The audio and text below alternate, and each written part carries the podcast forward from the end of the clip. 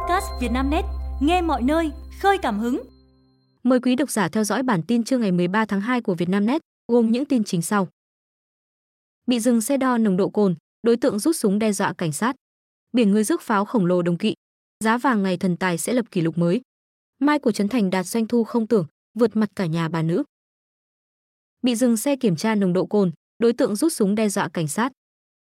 Sáng ngày 13 tháng 2, Phòng Cảnh sát Giao thông Công an tỉnh Con Tum cho biết, lực lượng chức năng vừa phối hợp bắt giữ đối tượng dùng súng đe dọa khi bị dừng xe kiểm tra nồng độ cồn. Trước đó, vào khoảng 20 giờ 30 phút ngày 12 tháng 2, tại km 1550 đường Hồ Chí Minh, thuộc địa bàn thành phố Con Tum, tổ công tác gồm cảnh sát giao thông, cảnh sát quản lý hành chính về trật tự xã hội và cảnh sát cơ động thực hiện nhiệm vụ tuần tra kiểm soát, xử lý vi phạm nồng độ cồn. Lúc này, xuất hiện hai người đàn ông đi trên một xe máy không rõ biển số, có dấu hiệu nghi vấn. Nên tổ công tác đã ra hiệu lệnh dừng xe để kiểm tra. Khi đến gần chốt chặn của tổ công tác, người điều khiển xe máy đột ngột quay đầu xe bỏ chạy, người ngồi sau nhảy xuống, đồng thời rút khẩu súng ngắn hướng về phía tổ công tác để đe dọa.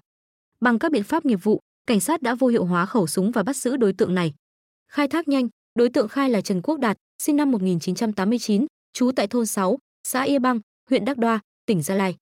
Kiểm tra khẩu súng, lực lượng chức năng phát hiện bên trong có 5 viên đạn. Hiện tại, tổ công tác đã bàn giao đối tượng Đạt và tăng vật cho đội cảnh sát điều tra công an thành phố Con Tum để điều tra, xử lý theo quy định.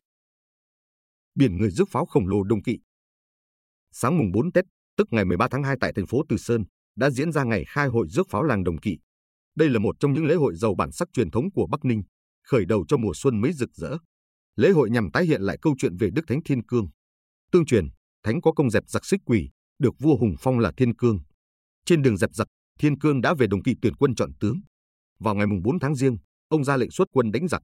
Trong buổi xuất quân, mọi người tổ chức đốt pháo hò reo, tạo không khí náo nhiệt, hào hùng để động viên quân sĩ. Khi dẹp giặc xong, Thiên Cương trở về Đồng Kỵ mở hội ăn mừng. 7 giờ sáng, các công tác chuẩn bị cho lễ rước pháo Đồng Kỵ được triển khai.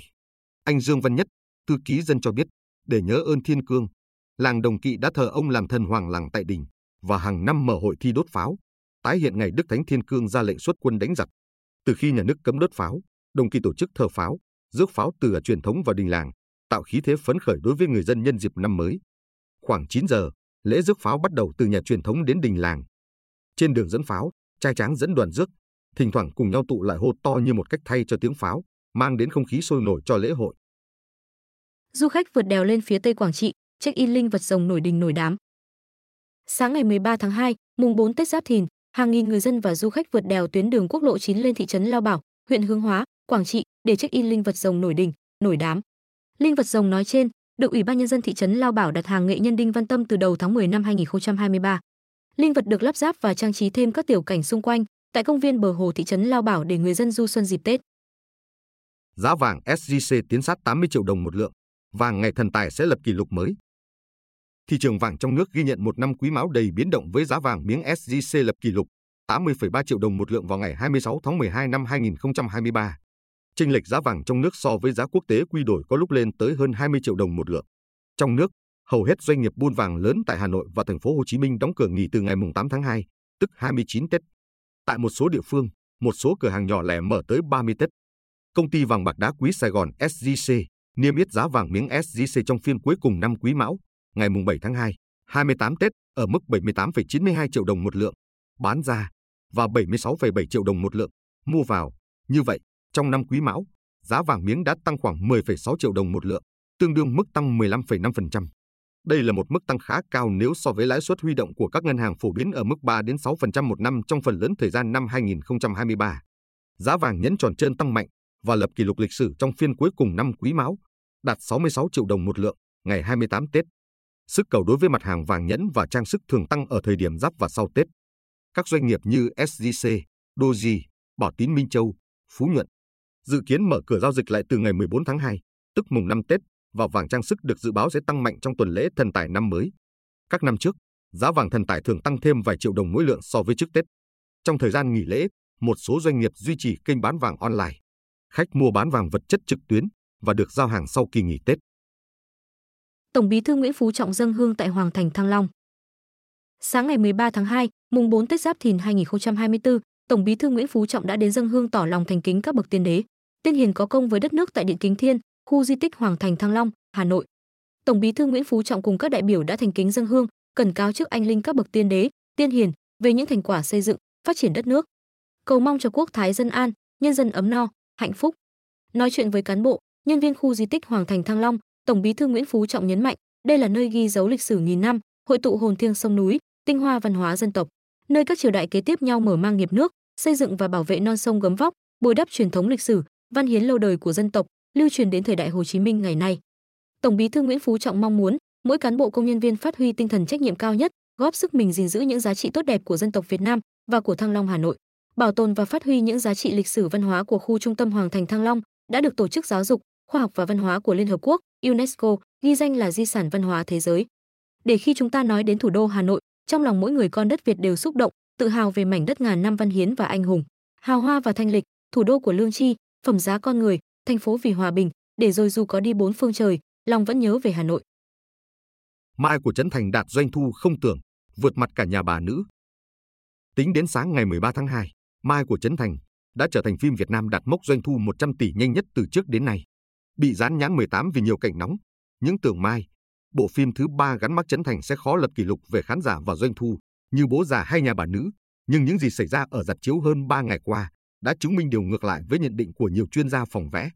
Tác phẩm do Trấn Thành đạo diễn liên tiếp lập nên những kỷ lục doanh thu mới, khi vượt Nhà bà nữ để trở thành phim Việt Nam đạt mốc doanh thu 100 tỷ nhanh nhất từ trước đến nay vào sáng ngày 13 tháng 2. Theo Box Office Việt Nam, đơn vị thống kê doanh thu độc lập, chỉ trong 3 ngày đầu năm mới Giáp Thìn, phim đã kéo một triệu khán giả đến rạp, với các suất chiếu kín khách được mở dày đặc. Trước đó, Mai cũng đã vượt Nhà bà nữ để trở thành phim Việt có doanh thu ngày đầu công chiếu cao nhất mọi thời đại. Phim Mai cán mốc 225.000 vé, đạt doanh thu mở màn 23,3 tỷ đồng, chỉ riêng trong ngày đầu công chiếu mùng 10 tháng 2. Mùa phim Tết 2023, doanh thu ngày đầu ra dạp của nhà bà nữ là 23 tỷ đồng với 220.000 vé bán ra.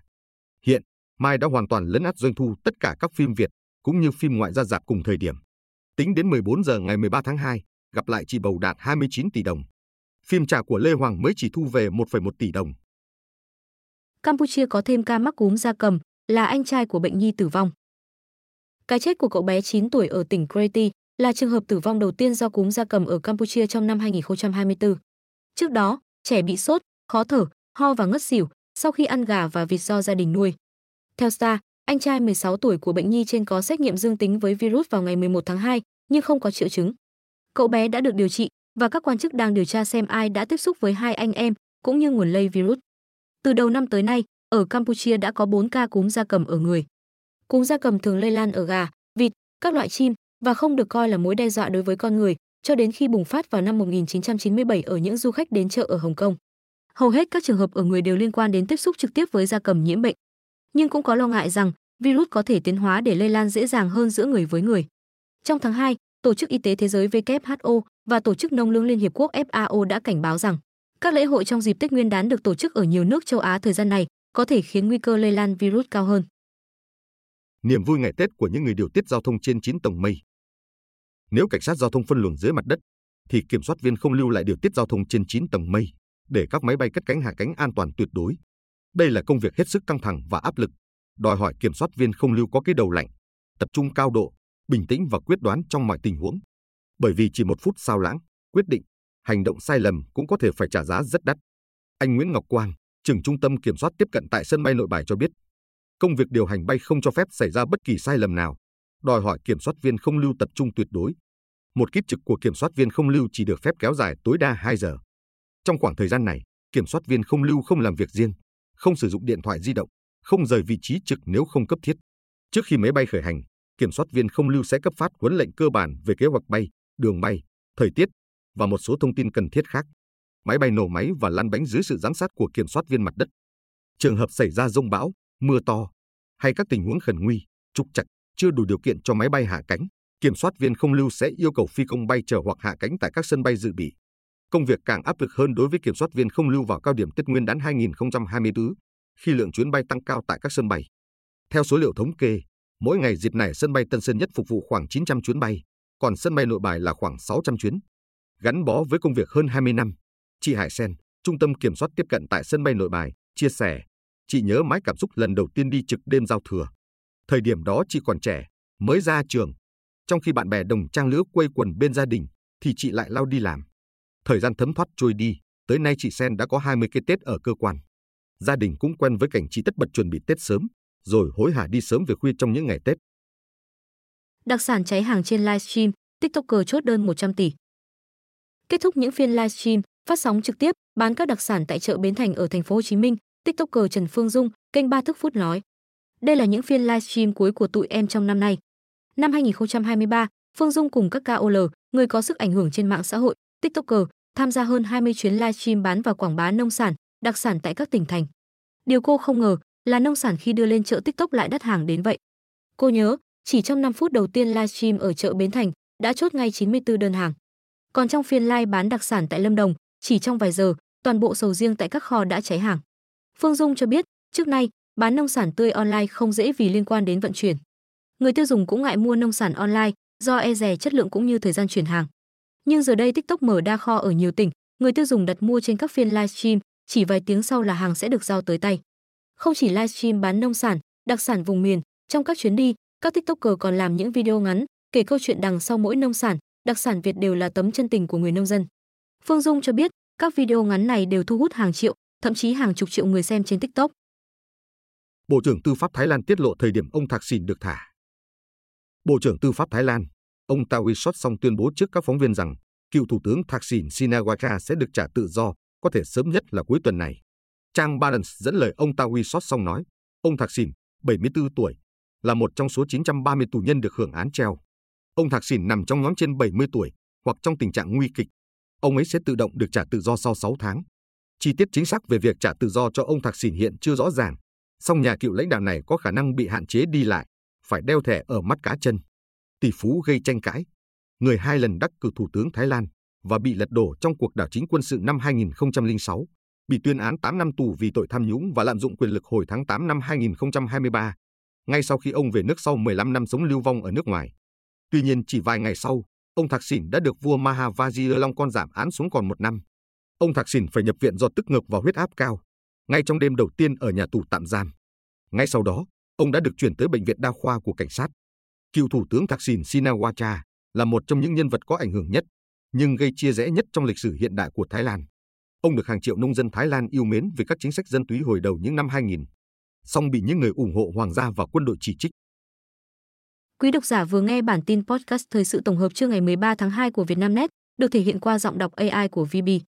Bản tin được phát sóng hàng ngày lúc 12 giờ trưa. Mời quý vị và các bạn chú ý theo dõi.